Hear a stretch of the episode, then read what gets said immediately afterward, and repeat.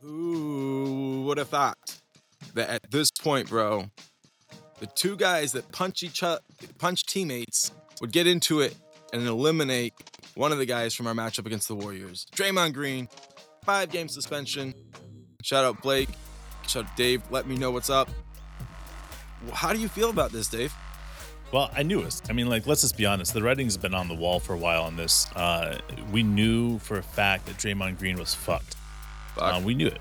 I mean, like, um, when a player comes out of the screen and he comes into the screen and then he has his hands around somebody's neck, I, I knew he was in trouble. I, I thought I thought if it was his hands, it would have been a 20 game suspension.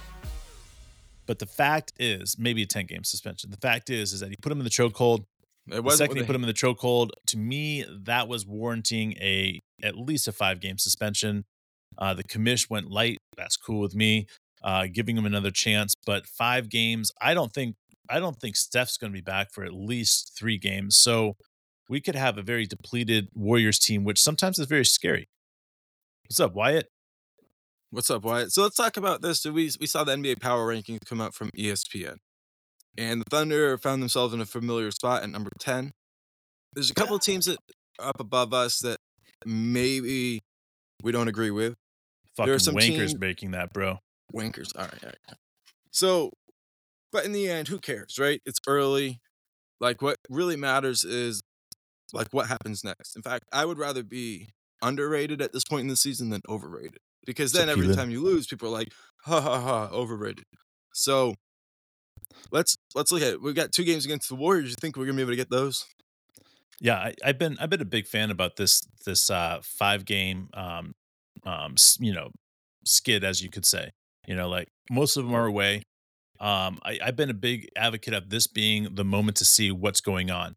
Um, at this point, I think we're what uh, Seven and three. two and zero. oh yeah, you oh? the road trip. Yeah, Um, so you know that's where we need to be at. You know, like this team is doing some great things. Uh, we've lost one game in the last five games, four games. So um, this team just is clicking right now, and and we just got to keep on seeing what they can do. They put away a team that's very young, um, the San Antonio Spurs, and now they have another test to be able to put a team away that's very depleted. Um, if they're able to go out there and crush uh, Golden State for two games, then then we're going to be sitting here, and the whole like just dy- dynamic of what's happening in Oklahoma City is going to be much greater than we, we can expect. Because like if you look at the rankings, even in um, Pelton um, and some of these other guys that have came out with rankings for Rookie of the Year, right? Chet is number one now, right? Not only that, but Cason Wallace is is cracking in the top five of these these guys' uh, uh, rankings, and that's important because now there's a respect there, right? And then you're seeing Shai averaging 25 plus points a game right now and just doing his thing and and dominating. And then you're seeing Dort do pretty well. You're seeing Josh Giddey have good games here and there. You're seeing J Dub throw some good games in there. Oh, and by the way, Chet is way better than anybody thought he was going to be.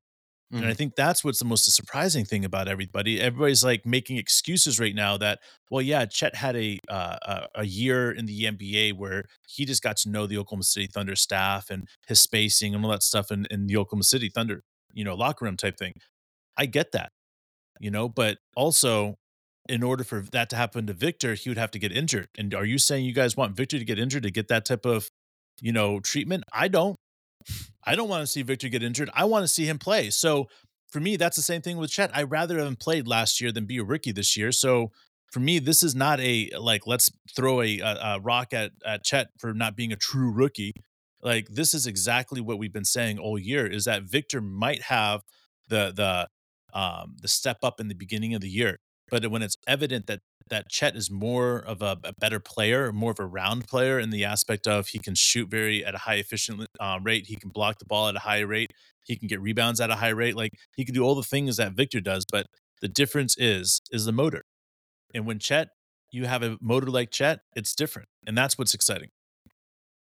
Boom, you covered a lot of good shit there, dude. I mean, yeah, Chet's making his move at Rookie of the Year. It was supposed to be the guarantee when, you know, Victor got drafted, but, you know, Chet's making a race of it. This team, like you mentioned, this um, road trip, I mean, it, it looked like it was going to be tough. Um, I I For said all we lost all the games.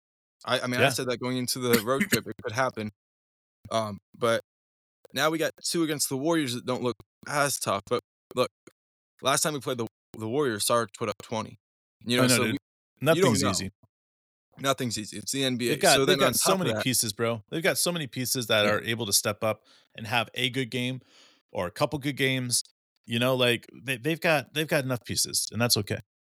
And then we got the Trailblazers to finish up the road trip. So now we're looking at it in like these next three The games. fail Blazers. They could all three of them are definitely in that winnable category. I would even go as far as to say, under the current circumstances, they are all like games we should be favored in. And with that, you know, said, like, hey, we're at a new phase where we have to be able to beat the, te- the teams we should, win the games we should. That'll go a long way. So, yeah, coming back to Oklahoma City, we could be at a spot where we're what, like 13 and 3? Um, we're, we're seven and four right now. I'm, I'm So sorry, I don't think we 3. can- I meant 10 Yeah. and 3. Um, we're we're seven and four though. Are we 7 Um, and 4? I thought we were 7 yeah, and yeah. 3. No, seven and four. All right, dude. I've been Um, saying so seven we could and be three. We could be ten and then. four. I mean, like that's the thing is I'm I'm cool with ten and four going back to Oklahoma City. Like, um, I don't I look at these teams that are ahead of us right now, like the Houston Rockets. Um, they're on an amazing winning streak. Um, the Timberwolves, they're on an amazing winning streak as well. Um, these teams right here, like it's not a surprise that they flare up like this and, and win a bunch of games in a row. It's not a surprise to me. It shouldn't be a surprise to anybody either, because teams like this typically do very well in the beginning of the season and then the reality strike hits, and then they're struggling to keep on to that you know ninth, eighth, ninth, tenth spot. So that's fine. You know, like I'm cool with mediocre for those teams right now. So um, I'm looking at this and and the idea of what this team is capable of doing, looking at the teams that are below us, and knowing that this team is is way more capable than anybody's really willing to give them credit for. Because when you bet on a young team, like you're betting on a lot. Like you're betting on the fact that they don't have injuries. They don't have this. They don't have this. They don't have a coaching situation on their hands. Like you have so many situations that most of these writers on at ESPN won't be willing to do until Christmas break, after Mhm. Christmas break, when the season Yeah. gets real. So Yeah. that's what we're in the midst of right now. Is that the Oklahoma City Thunder could be have the best winning, uh, best record in the league right now, and they would still be ranked barely in the top five of the NBA teams because people wouldn't Mhm. respect them still. And that's not a problem to me because that just gives you fire, gives you like kindling for what's going on. And my whole thing that I see with this team right now is that that's what they need, right? I see Coach D on the sideline screaming and yelling, getting fired up, calling timeout when the things aren't flowing right, getting in the guys' faces, letting them know what they need to start doing. Like this is a different level than we've seen by Coach D before. This is a different level than we've seen by Shai before because he's playing like he played last season at the end of the year. So what does that mean? That he's going to get that much better at the second half of the year? Fuck yeah, he is. Fuck yes, he is. I'm telling you guys, uh, would it be a shock for me if Shai all of a sudden in the last 20 games of the season puts up some crazy numbers like 40 points a game? Oh, hell no, wouldn't be surprising at all for me. At all. Yeah. So we are watching this team not just get better right now, but get better continuously. I bet that Josh Giddey puts his 18 points a game, seven rebounds, seven assists, two blocks or two steals, whatever you want to add on there. I bet he does that at the end of the season and he's putting those games up continuously. I bet J Dub finds a way to add 25 to 30 point games continuously towards the end of the season. And if they're doing that, like, what are we talking about? Like, we're talking about a loss every 10 games. Yeah. Like, like if our guys are clicking like we think we can. I mean, I didn't talk about Chet there.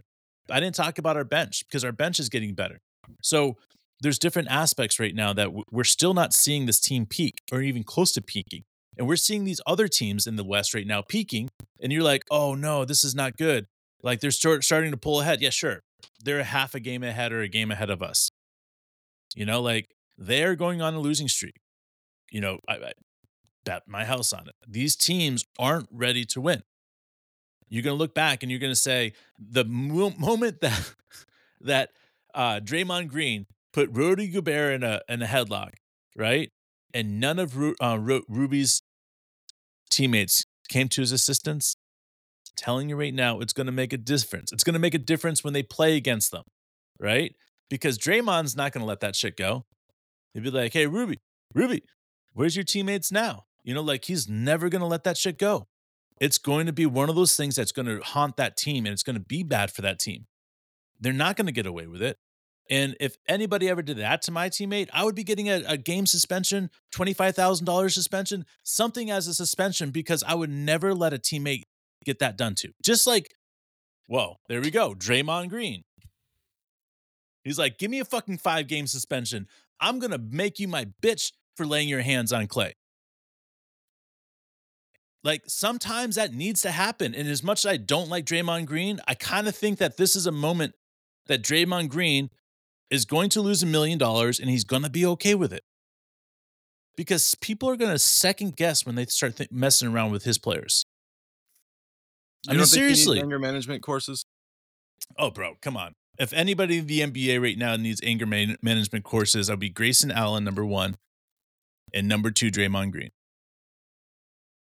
And I want to say this if Draymond Green ever put me in a chokehold, bro, I want to make sure this is clear. I wouldn't What be a bitch and throw my hands up like this. Like, ah, I would take my hand, I would secure it onto his ball sack, and I would start pinching his testicles until he started bleeding. Like, fuck that shit, bro. You want to get dirty and put me in a headlock? So if somebody had you by the throat, you think that you could grab his balls, Got some long arms, bro. And you do you think that if you if you had somebody by the balls, do you think they would not? Dude, I'm going to sleep. I'm going to sleep, but that Yeah. grip isn't going to stop. I mean, that grip is not going to stop, bro. They're going to know every single time they sit down for the next six months, they're going to be like, oh shit, that fuck that dude. Fuck that dude. Oh my God, fuck that dude. All right. Like, seriously. All right. That's I- it, I man. Someone's going to sure put that- me to sleep, dude. I'm Yeah. grabbing their testicles. I'm going to rip that fucking thing off, bro. I'm not playing that game. Grab them by the balls and twist. Don't let them get away with it, guys. Dude, I'm so pumped up. This season is on, dude. And there's so much happening, and it feels like the gears of the season are just getting started. Um, we're gonna be there live on YouTube. I'm sorry, I'm gonna be there at nine o'clock Central. Dave is on the East Coast, so way I'm going to sleep, bro. Way early Going to for sleep. him. He gets up at like five, so I'll watch Um, the game in the morning. Come back to you guys. but I'll be there. So if you guys want to make sure I'm not too lonely, um, I'll see you in the chat on YouTube, nine o'clock central. Can't wait. Pumped up. Dave, you got anything more? Yeah, man. I want to say this to anybody that is a Josh Giddey um not fan, right? Hater. Hey, Josh Giddey trading fan, right? You guys can go fuck off, right? Josh Giddey is the man. Josh Giddey is going to deliver us a championship. And by your nonsense and unbelievably wrong way of thinking about who Josh Giddey is on this team, that is not our fault. Go back, look at game film, and recognize that Josh Giddey is the fucking man. We're not trading him. He is in Oklahoma City for life. Period. you know, let me ask you, Dave, real quick. How many of the Russ Russ haters admit they used to hate Russ? Oh, bro, most of them do. Really? Most of them do. Remember, um, how many? How many of the four? remember Gideon Wilkins, bro? yeah. Yeah, Gideon. So uh, our friend Mark and I, we used to have, be friends with this guy from um, Oklahoma City. His name is Gideon, and Gideon hated Russ. I mean, Yeah. hated hated Russ. But then he started liking Russ, and then he used to say he used to hate Russ, but now he likes him because that's the way some Oklahoma people are. They're willing Okay, to admit when how, they didn't like somebody. people will do that with Giddey? You know why? I think that's honestly, different though. They're gonna That's just different. disappear. They'll just like pretend like they never existed. Yeah. Because how could you look at Josh Giddey and him smile at you and your hel- you know heart not melt? You know what I'm saying? Like you just look at Josh Giddey and you just like you want to like take him and like take him and like put him in your pocket, you know, and pull him out once in a while and just pet him on the head. Be like, "Hi, Josh. How are you?" I mean, that's that's what I see with Josh. And how can you hate that, you guys? How can you Get hate your that? Josh Giddey bobblehead plushie. Next five thousand people to get into the Paycom arena. Dave, it's on Dave. There we go. Real hair. Pumped up. Let's see.